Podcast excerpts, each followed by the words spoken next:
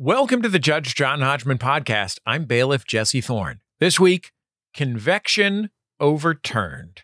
Jeff brings the case against his wife, Jen. Their home came with a very unusual appliance. When they moved in, Jen gave Jeff one year to enjoy this device before removing it from the house. The year is now up. Jeff wants to keep it. He says this contraption is the centerpiece of their living room. Who's right, who's wrong, only one can decide. Please rise as Judge John Hodgman enters the courtroom and presents an obscure cultural reference. I take a nap in the afternoon, I come down for dinner, then I close the place. To me, that's living. Going on vacation is not living. This is my life. I like to talk to people. We're not pushing business. We're fine with our regulars. That's good enough for me. Après moi, le déluge. Bailiff Jesse Thorn, please swear them in. Jeff and Jen, please rise and raise your right hands. Do you swear to tell the truth, the whole truth, and nothing but the truth? So help you God or whatever? I, I do. do. Do you swear to abide by Judge John Hodgman's ruling, despite the fact that none of his foods rotate? I do. I do. Judge Hodgman, you may proceed. Jeff and Jen, you may be seated for an immediate summary judgment in one of yours favors. Can either of you name the piece of culture I referenced as I entered this courtroom? Jeff, do you have a guess? I believe that is um, Cheers fan fiction written by a obscure French artist and then Google translated back into English. That's a that's quite a guess, Jeff. Cheers, fan. I'm going to write all of that down just to just to punish you. Cheers, fan fiction. It's only going to take about seven minutes. Recorded, right? French translate done. Okay, wrote it down. Jen, do you have a guess? You want to hear it again? Uh, yes, please. Okay. I'm so glad. this time I'm going to sing it. A, B, C, D, E, F, G, H. I take a nap in the afternoon. I come down for dinner, then I close the place to me. That's living. Zoo, zoo, zoo, zoo. And then it goes on for a little bit, and then it says, Après moi le déluge, luge, luge, luge, luge. All right. In this case, I sung it. Did that help? No.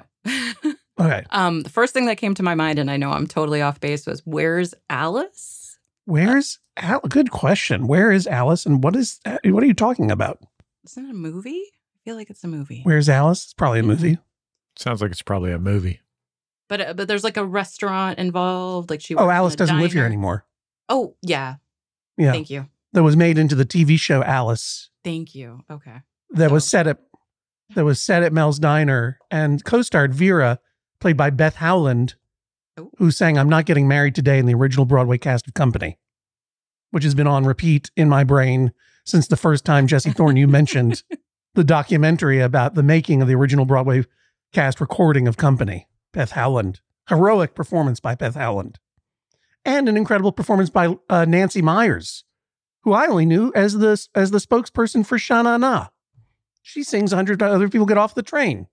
She was the announcer for Shana Na.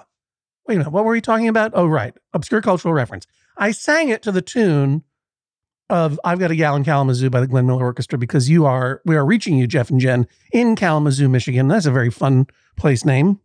But all guesses are wrong. As, as interesting as your guess was, Jen, it was wrong. And Jeff, as long as yours was, was also wrong. I was quoting from the obituary of Robert Tréboux, restaurateur who died at the age of 87. And he was expressing his life's philosophy as the proprietor of the very storied Manhattan restaurant, very famous for it not changing its menu for decades, the Veau and not caring that it was woefully and wildly and wonderfully out of date. That what he does, is he just takes a nap in the afternoon, goes down and talks to people. For him, going on vacation is boring. And then he said, Après moi, le déluge, which was uh, originally attributed to Louis XV, which is something he said apparently to his uh, favorite mistress, Madame Pompadour. And people interpret that as like, after me, it's the French Revolution. Who cares? He was actually talking about uh, when I die, Halley's Comet's going to come and cause the world to flood and all civilization will end. So let's live it up and who cares? Generally, it's an expression of who cares what happens after I die, which is sometimes interpreted as a capitalistic, uh, uh, gr- gross thing to say because we're not thinking of the next generation. And sometimes you're a wonderful restaurateur who's just like, I'm not going to change my menu. Who cares? Après moi le déluge. After me, the flood. After me, life doesn't exist. Now, why? Why did I quote from this guy? Well, he did own Le Veau d'Or. He also owned a traditional French restaurant in Manhattan called Le Manoir, but he also owned one, Jesse Thorn, called La Rotisserie Francaise. Jesse, I bet you know why La Rotisserie Francaise is an important part of culture, right? I do. That's where the original Rotisserie Baseball League was founded and organized. Rotisserie Baseball being the progenitor of pretty much all American fantasy sports. Yeah, and they, they called it rotisserie baseball after this restaurant. Yeah, because they fact- happened to be eating rotisserie chicken at the time they thought of the idea. Yeah, they play, they they put it. It was Daniel Okrent and a bunch of other sports writers and baseball enthusiasts and media people put it together in 1980, and it caused a it caused a big thing. Would you say that fantasy sports, Jesse, is a big thing? It is a big thing, and it, it's all due to Daniel Okrent and his rotisserie baseball team, the Okrent Fenokees. no, Yeah, no, you're joking me. The dead Okrent. serious. Well, there we Take go. it from me, a guy who sat in the aisles of Aardvark books in San Francisco and read old copies of the rotisserie baseball handbook. When I found out that rotisserie baseball was named for a restaurant called Rotisserie Francaise, I was like, maybe I ought to learn. uh, Maybe I ought to learn this game, but I haven't yet, and I never will because we've got a, a case to settle here. And there's a and this this case involves a rotisserie. Who seeks justice in this court? I do, Your Honor. Jeff, tell me about your house and what is the contraption that you consider to be the heart of the home?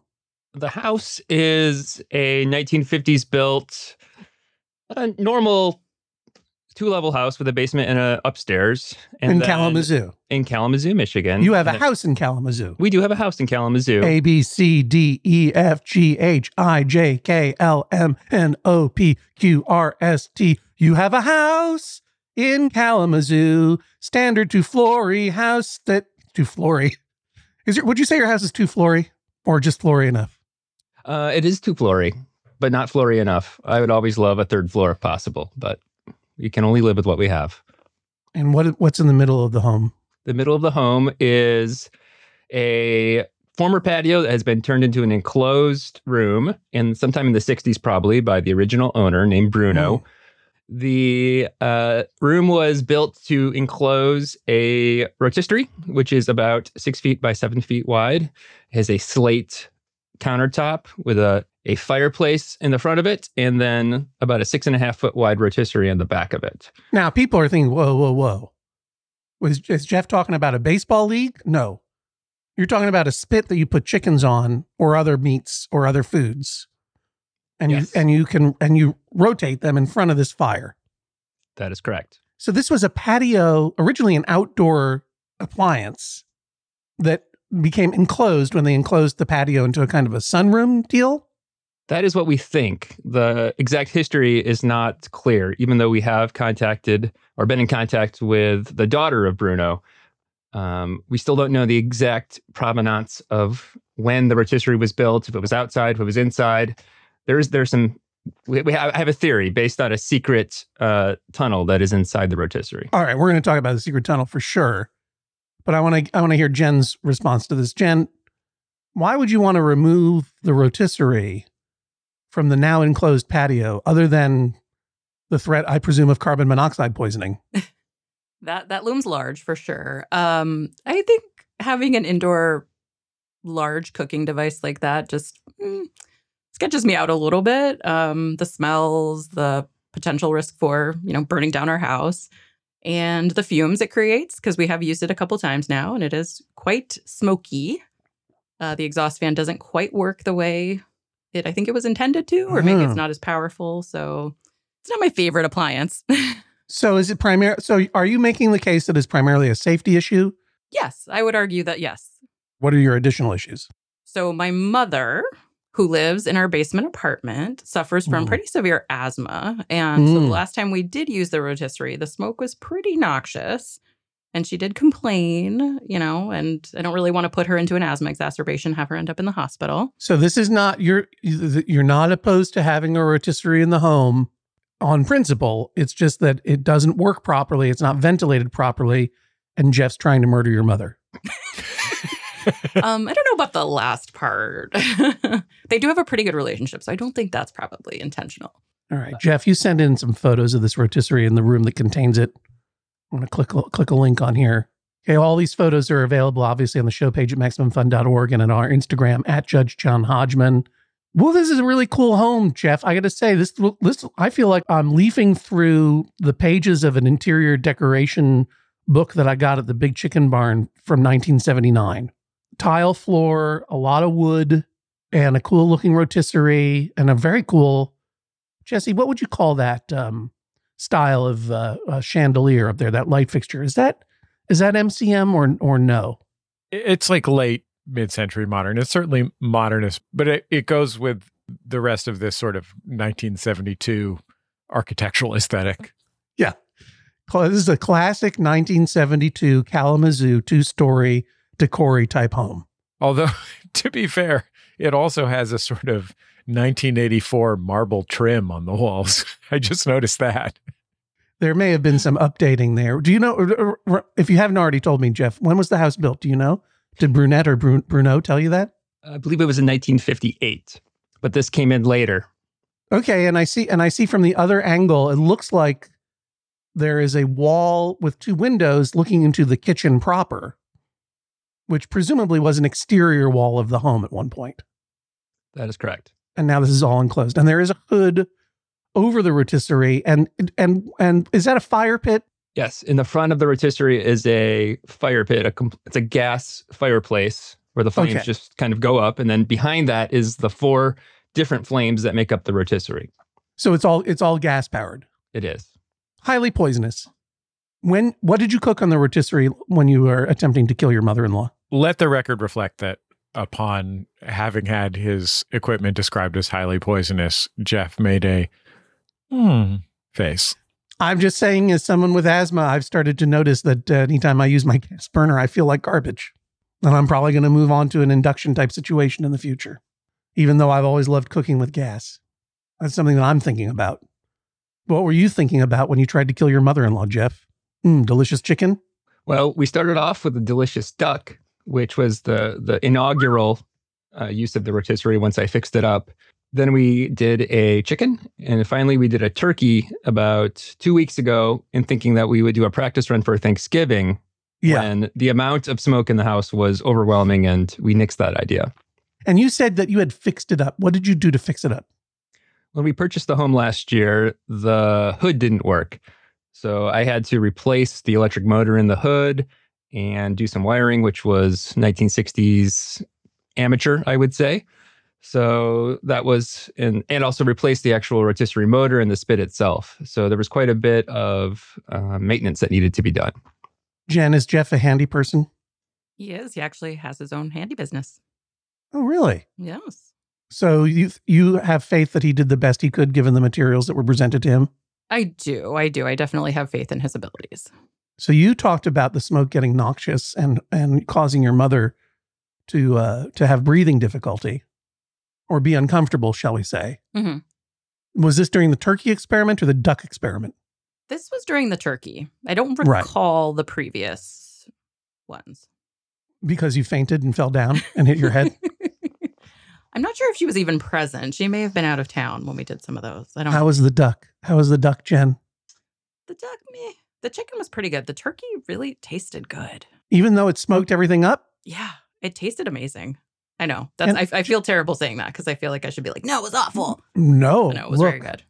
I'm I'm very I'm very curious about this contraption. What did you think about the rotisserie when you moved in, Jen? Oh, a lot of feelings. Um, just it's just odd and it's just impractical. I think it's more practical and like, why? Why would we use an indoor rotisserie? Like, we're not going to be having pig roasts, like cooking a goat. I don't know. It just I guess the impracticality of it. I'll grant you that this room is somewhat strange because I'm looking at another angle of it now. I guess I'm looking away from the rotisserie into what used to be the patio. Is that right? That's correct. I'm, i skipped down a couple of photos to this one that is featuring beautifully and appropriately a, a huge fern or some kind of frondy plant. Which seems very apropos of Kalamazoo two flory late mid century modern decory. Yeah, the plan appears to be taking up a full third of the room. Then it looks like you've got a pretty nice mid century modern like sideboard with a with a, is that an accordion perched on top of it? That's correct. That was my grandmother's accordion. Would you say, Jeff, that this third of the room is the fern and accordion area? You said it, not me. You know, in classic mid, late mid century modern Kalamazoo houses, Jesse, there was always an accordion and fern pit. Well, they call it the rule of threes, John. Any enclosed patio is one third fire, one third television and sitting area, and one third accordion and fern zone. Hello, I'm your Judge John Hodgman. The Judge John Hodgman podcast is brought to you every week by you, our members, of course. Thank you so much for your support of this podcast and all of your favorite podcasts at MaximumFun.org, and they are all your favorites. If you want to join the many member supporters of this podcast and this network, boy, oh boy, that would be fantastic. Just go to MaximumFun.org slash join. The Judge John Hodgman podcast is also brought to you this week by Aura. A U R A. It's a simple but meaningful gift that you can give your mom or your dad or your step grandparent or your uncle or your friend or anyone that you want to keep connected in your life who might not live near you. It's a digital picture frame from Aura. It's perfect for sharing pics of all the things that those friends can't be there for, from family vacations to grandkids' graduation to whatever. I have one of these, and I got one for my dad, and I got one for my mother in law, and it's amazing. We look at the photos all day long, and we're able to easily update their Aura frames so they see all the latest pictures from our lives as well. It comes with unlimited storage, simple controls on the frame. You can upload as many photos as you want, and your mom or your dad or your stepdad or your stepmom or your friend or whatever can pick the perfect one. And it takes only about two minutes to set up. Seriously. See why it was named the number one digital frame by Wirecutter, uh, The Strategist, and Wired Magazine. Right now, you can save on the perfect gift that keeps on giving by visiting auraframes.com. For a limited time, listeners can get $20 off their best selling frame with code Hodgman. That's A U R A frames.com, promo code Hodgman. Terms and conditions apply. The Judge John Hodgman podcast is also brought to you this week by Babbel. Okay, it's 2020 24, 2020 24. Oh, if hindsight were 2020, I I don't know what I would have done differently. All I know is that I'm taking every day in this year and trying to get better a little bit every day. That's what you do. That's the way progress is made, step by step, day by day, bird by bird. And that's the way it is when you're learning anything, especially a new language with Babbel. And if Babbel can help you start speaking language in just 3 weeks, imagine what you could do in the rest of this whole year. Don't pay hundreds of dollars to private tutors or waste hours on apps that don't really help you speak the language. Babbel's quick 10-minute lessons are handcrafted by over 200 language experts, real human beings, to help you start speaking a new language in as little as one, two, three weeks.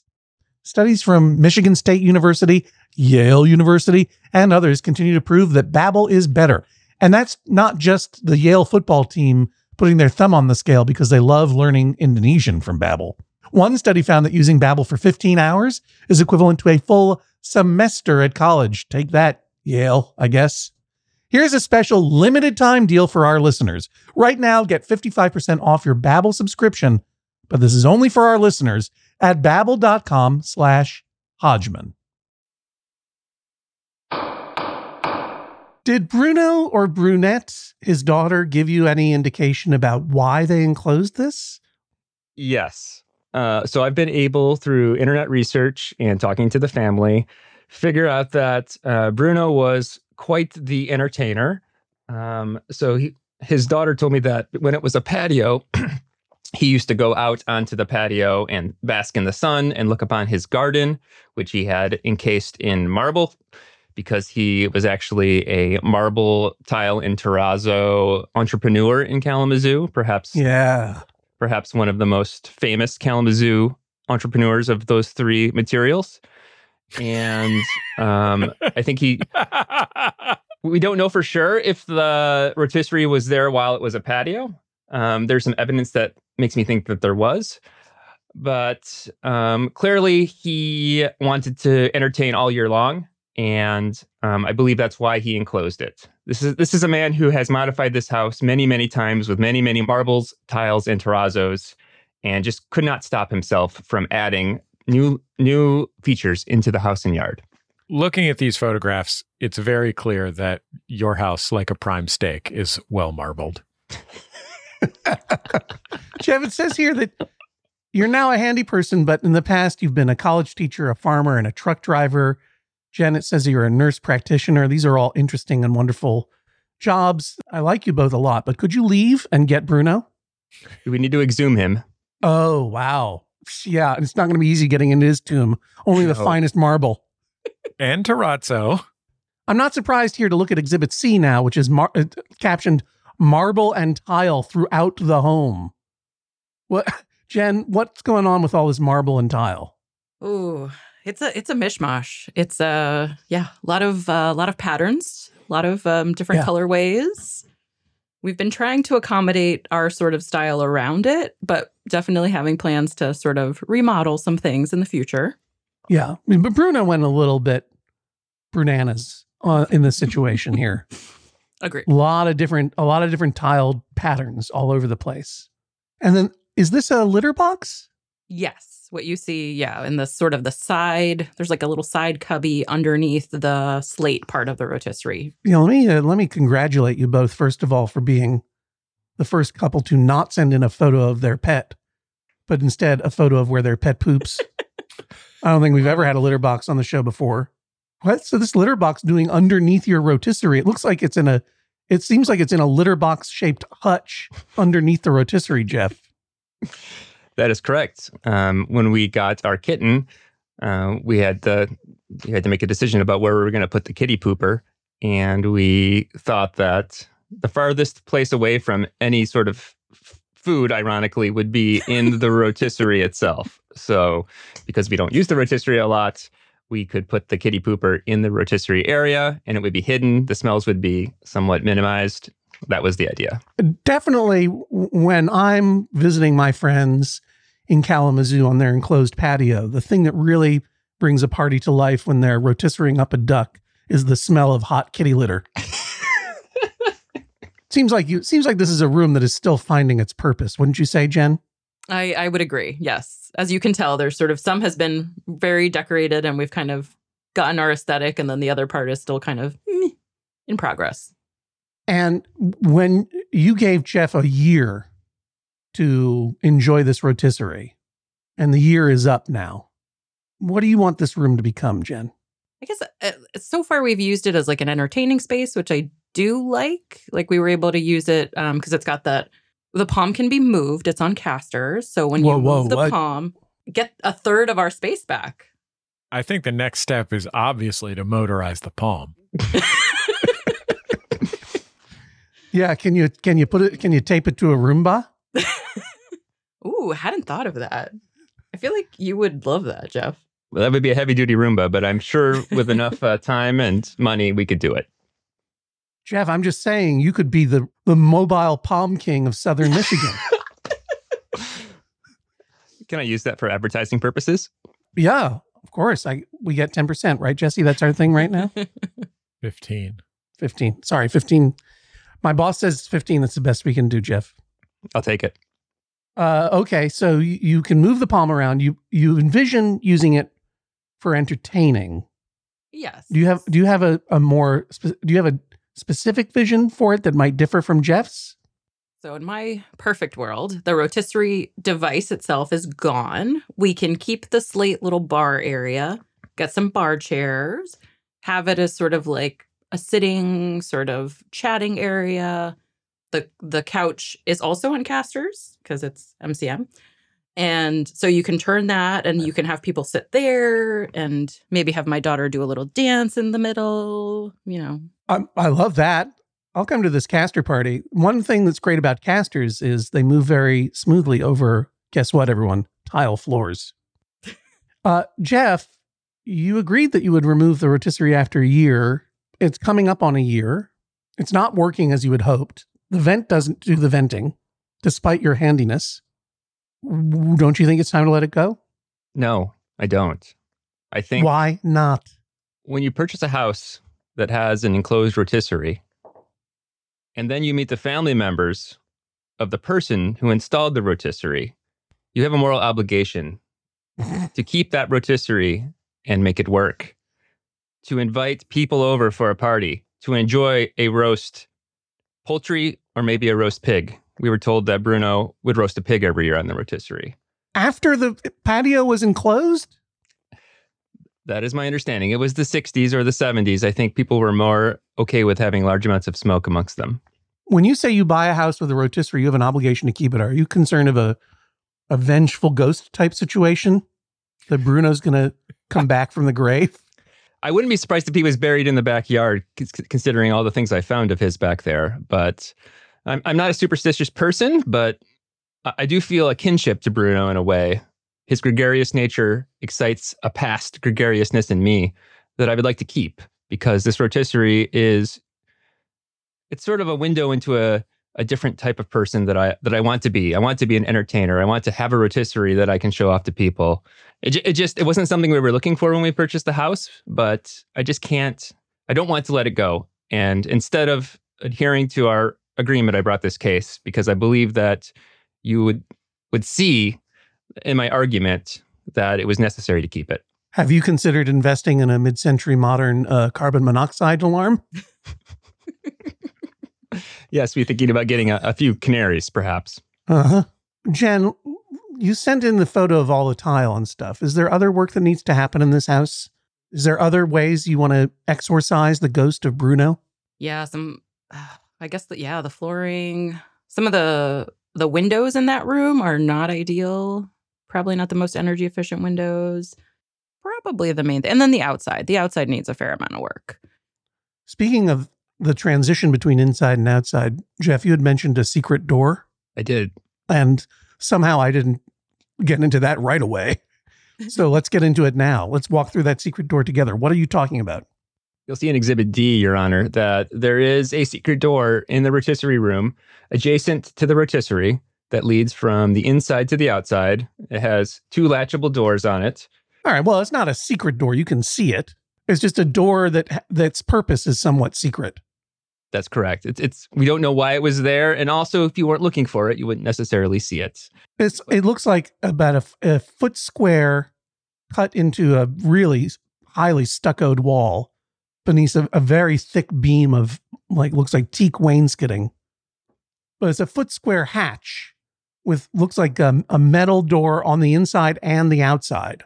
And my question to you is, why didn't you put a little ramp on either side and uh, retrofit this into a little cat door? It looks like what they would call a milkman door, uh, a, a place for deliveries. But the truth is, is that the wall is not wide enough to deliver milk into, and so it it truly is uh, of baffling purpose.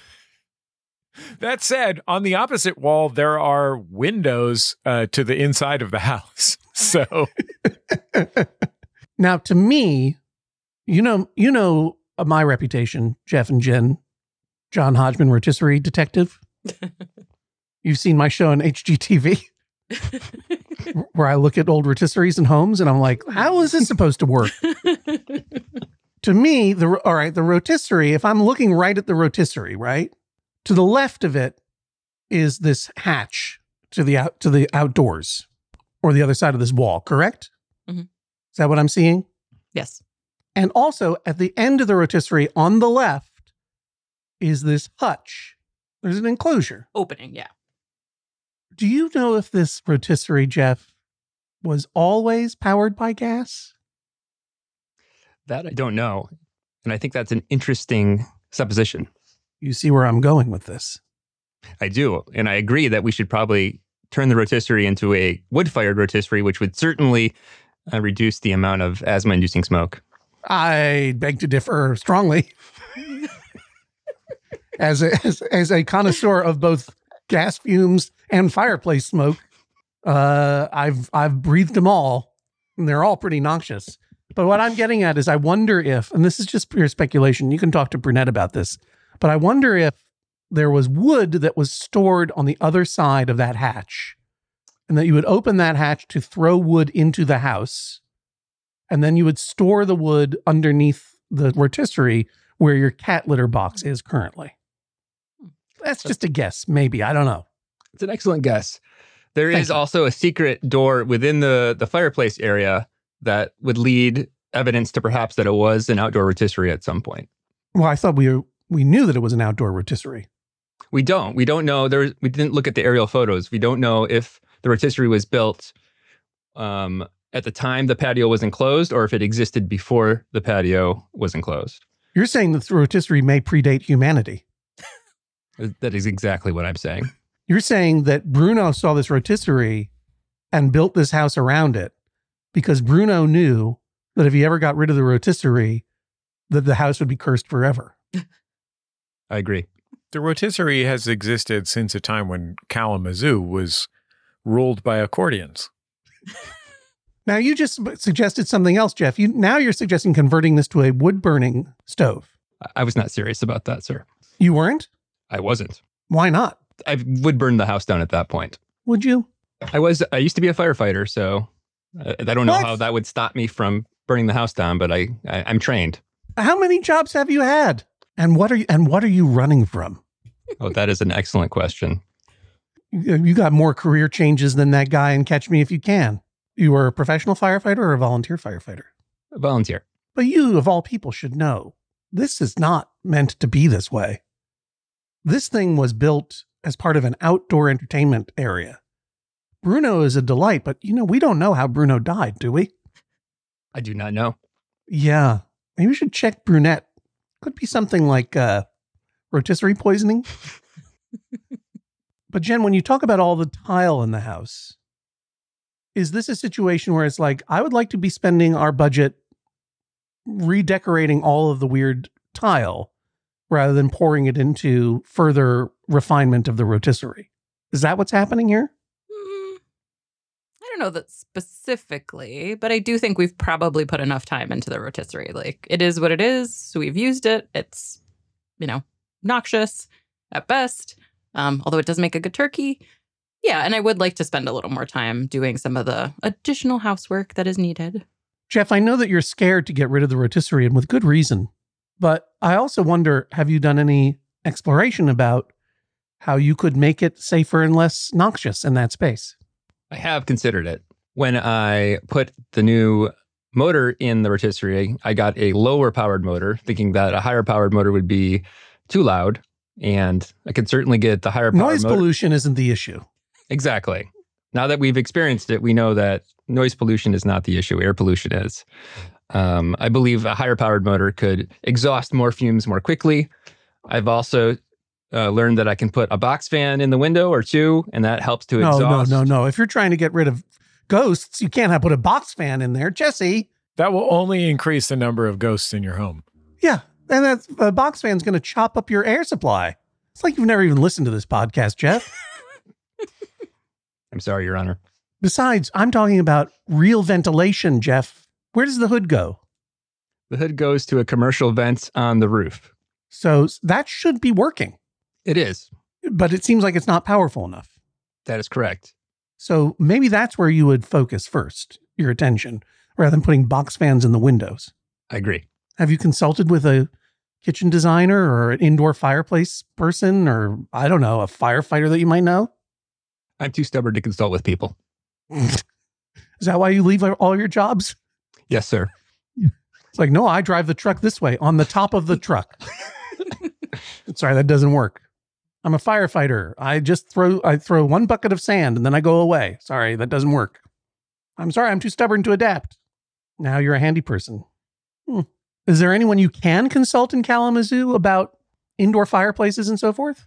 There is a uh, fireplace shop that I have frequented. It's where we actually purchased those lights that you mentioned, and um, I could ask for advice there. And yet you and yet so far you haven't.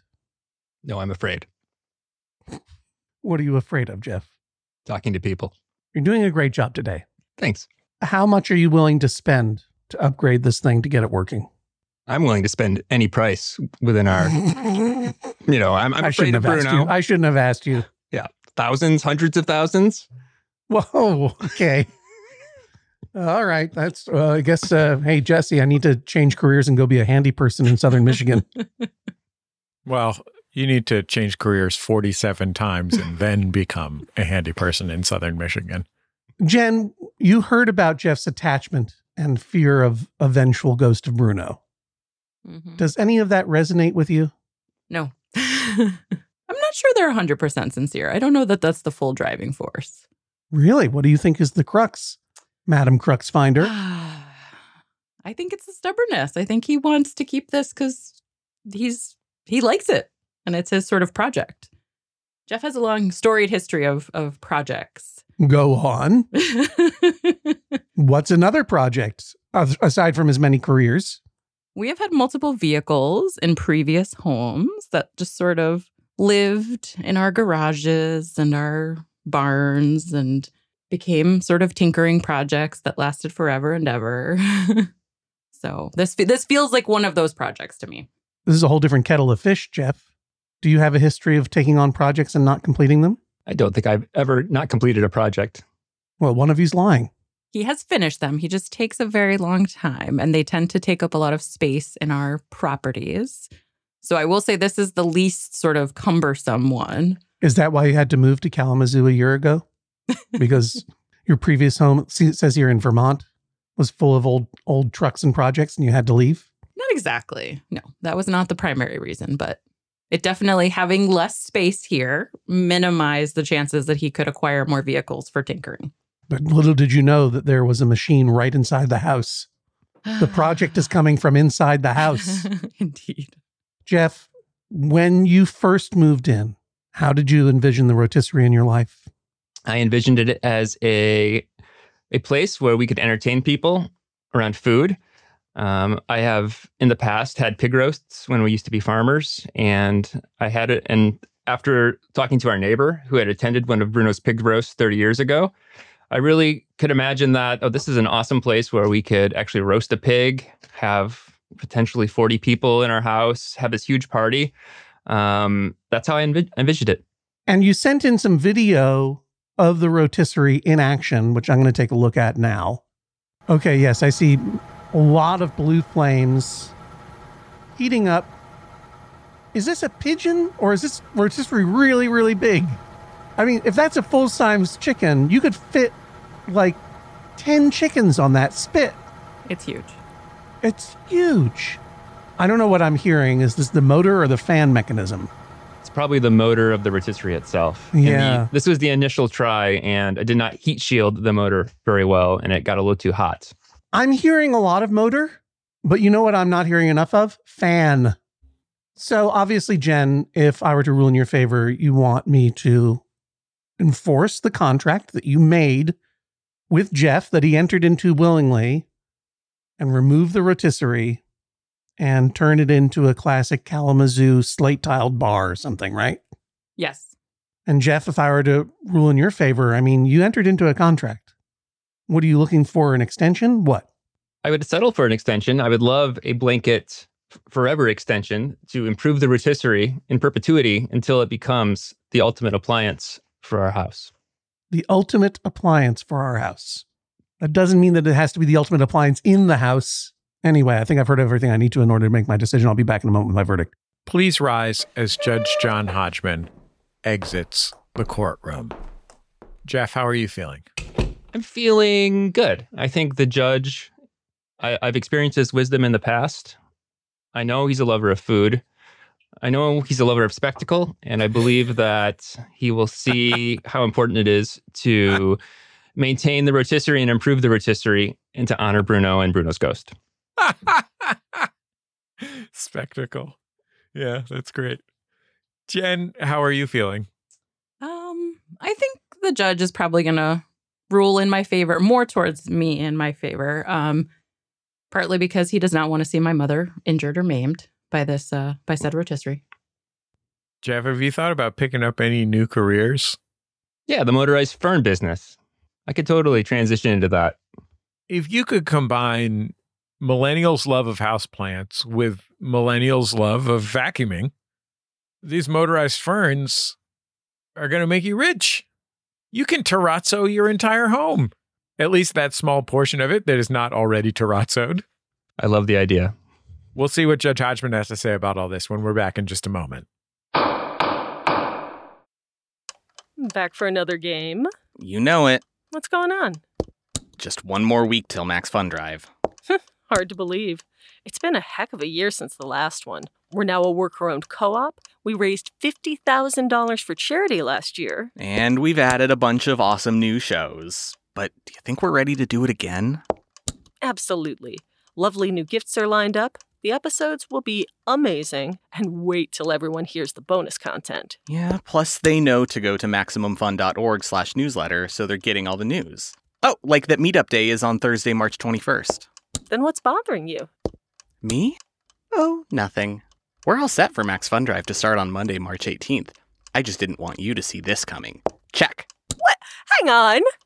Most of the plants humans eat are technically grass. Most of the asphalt we drive on is almost a liquid. The formula of WD 40 is San Diego's greatest secret. Zippers were invented by a Swedish immigrant love story. On the podcast Secretly Incredibly Fascinating, we explore this type of amazing stuff. Stuff about ordinary topics like cabbage and batteries and socks. Topics you'd never expect to be the title of the podcast Secretly Incredibly Fascinating. Find us by searching for the word secretly in your podcast app. And at MaximumFun.org.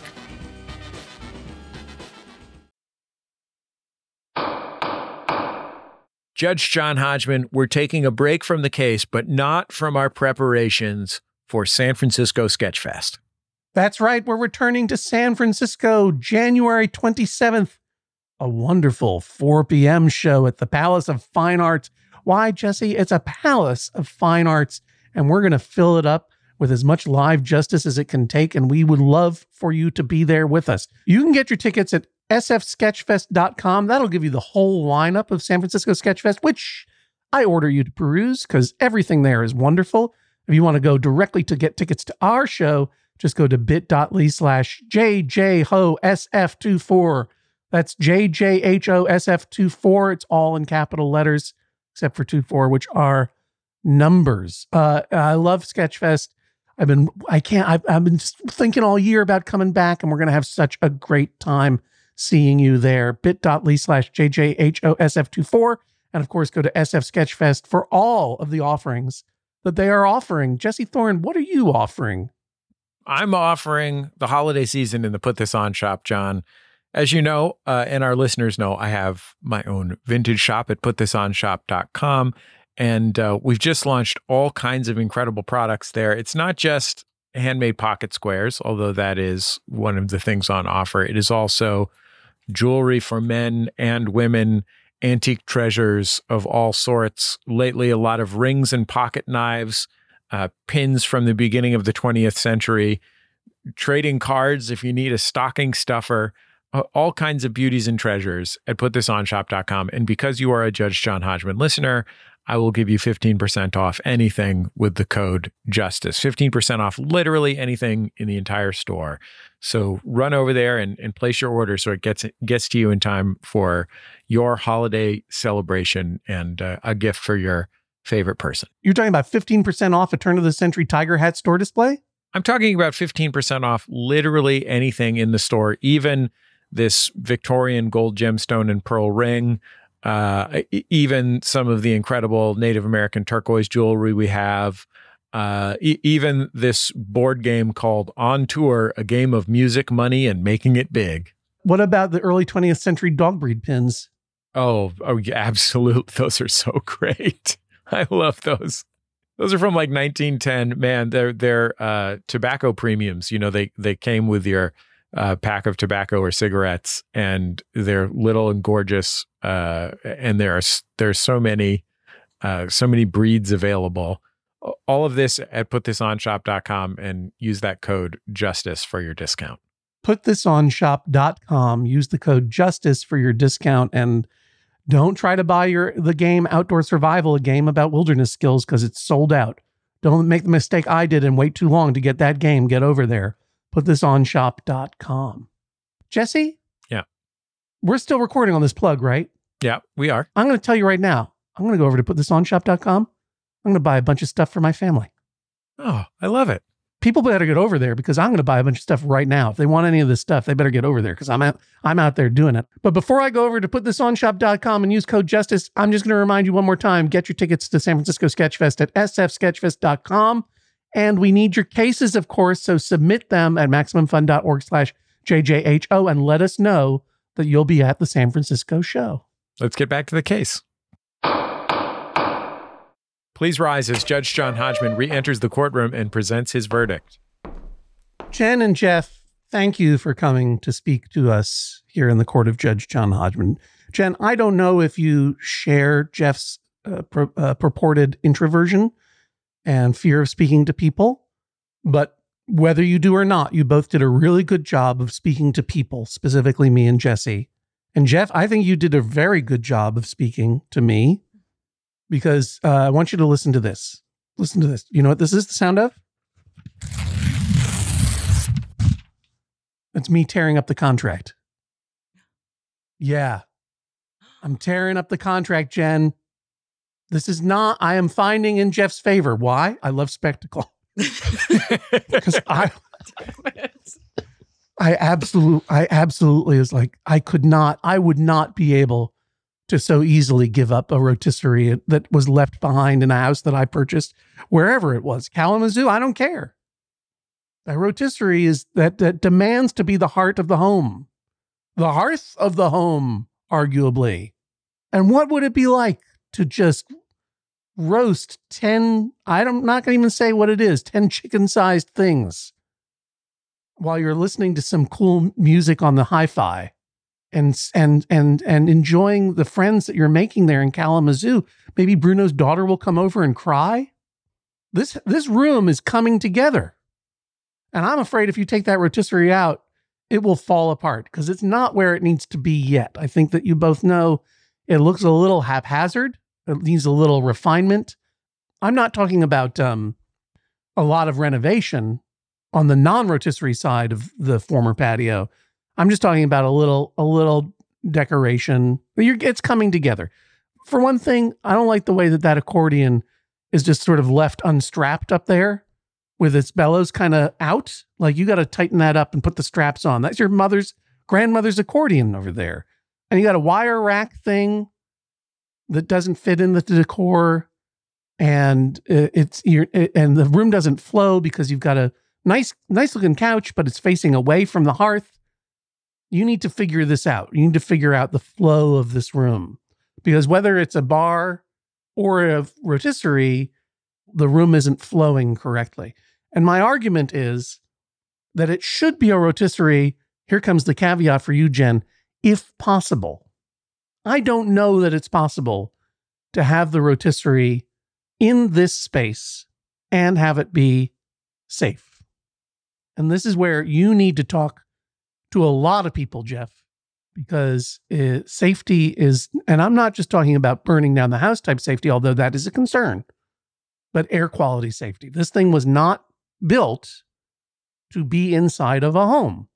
There are lots and lots of homes that have gas fireplaces, gas stoves, fi- wood burning stoves. My friend Adam, he he built his home around an indoor wood burning cooking hearth, and it's got a, a thing that you can raise and lower. And you know, he just puts wood in there and burns it, and he has a thing to raise the meat up or raise the vegetables down, whatever it is, and he cooks on it all the time. It is in the home, but it is ventilated on purpose from the beginning to get the go- the smoke out of there and keep the ghosts happy. and when I'm looking at this video, what's clear to me is that first of all, uh, the the motor is is too loud. Frankly, I don't know why you haven't hooked up some kind of a treadmill for your cat to walk on to rotate the chicken. You know what I mean? Mm. That's I mean, you already got the litter box over there. The motor is not ideal because it's making too much noise um, and that will be distracting to your parties. So you might need to figure out something quieter or just maybe turn it yourself. And the other thing is, you got to be hearing a big old fan, and I do not see an appropriate ventilation fan.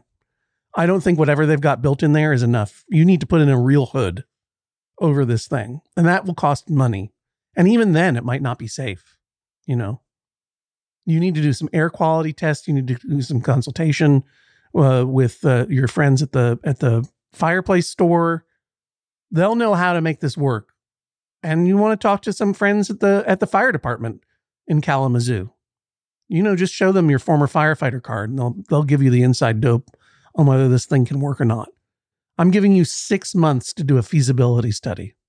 That's half the time you've had to to almost burn your house down with a turkey.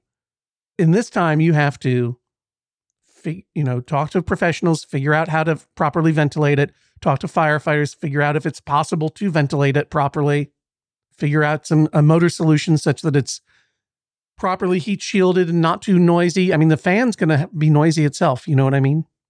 And then you bring that feasibility study to me, and I think it would be appropriate for you to CC Jen too.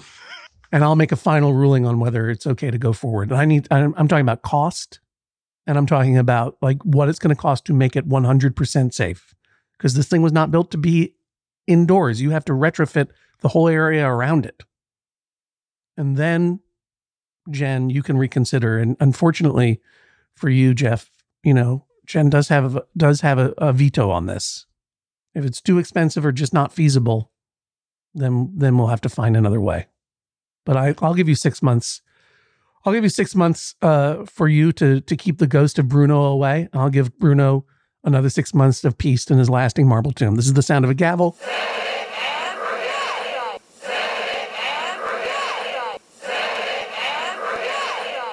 Judge John Hodgman rules that is all. Please rise as Judge John Hodgman exits the courtroom. Jen, how do you feel about this extraordinary spectacle slash mortal threat to Grandma Wheezy. Ooh, I'll just tell my mom that's her new nickname.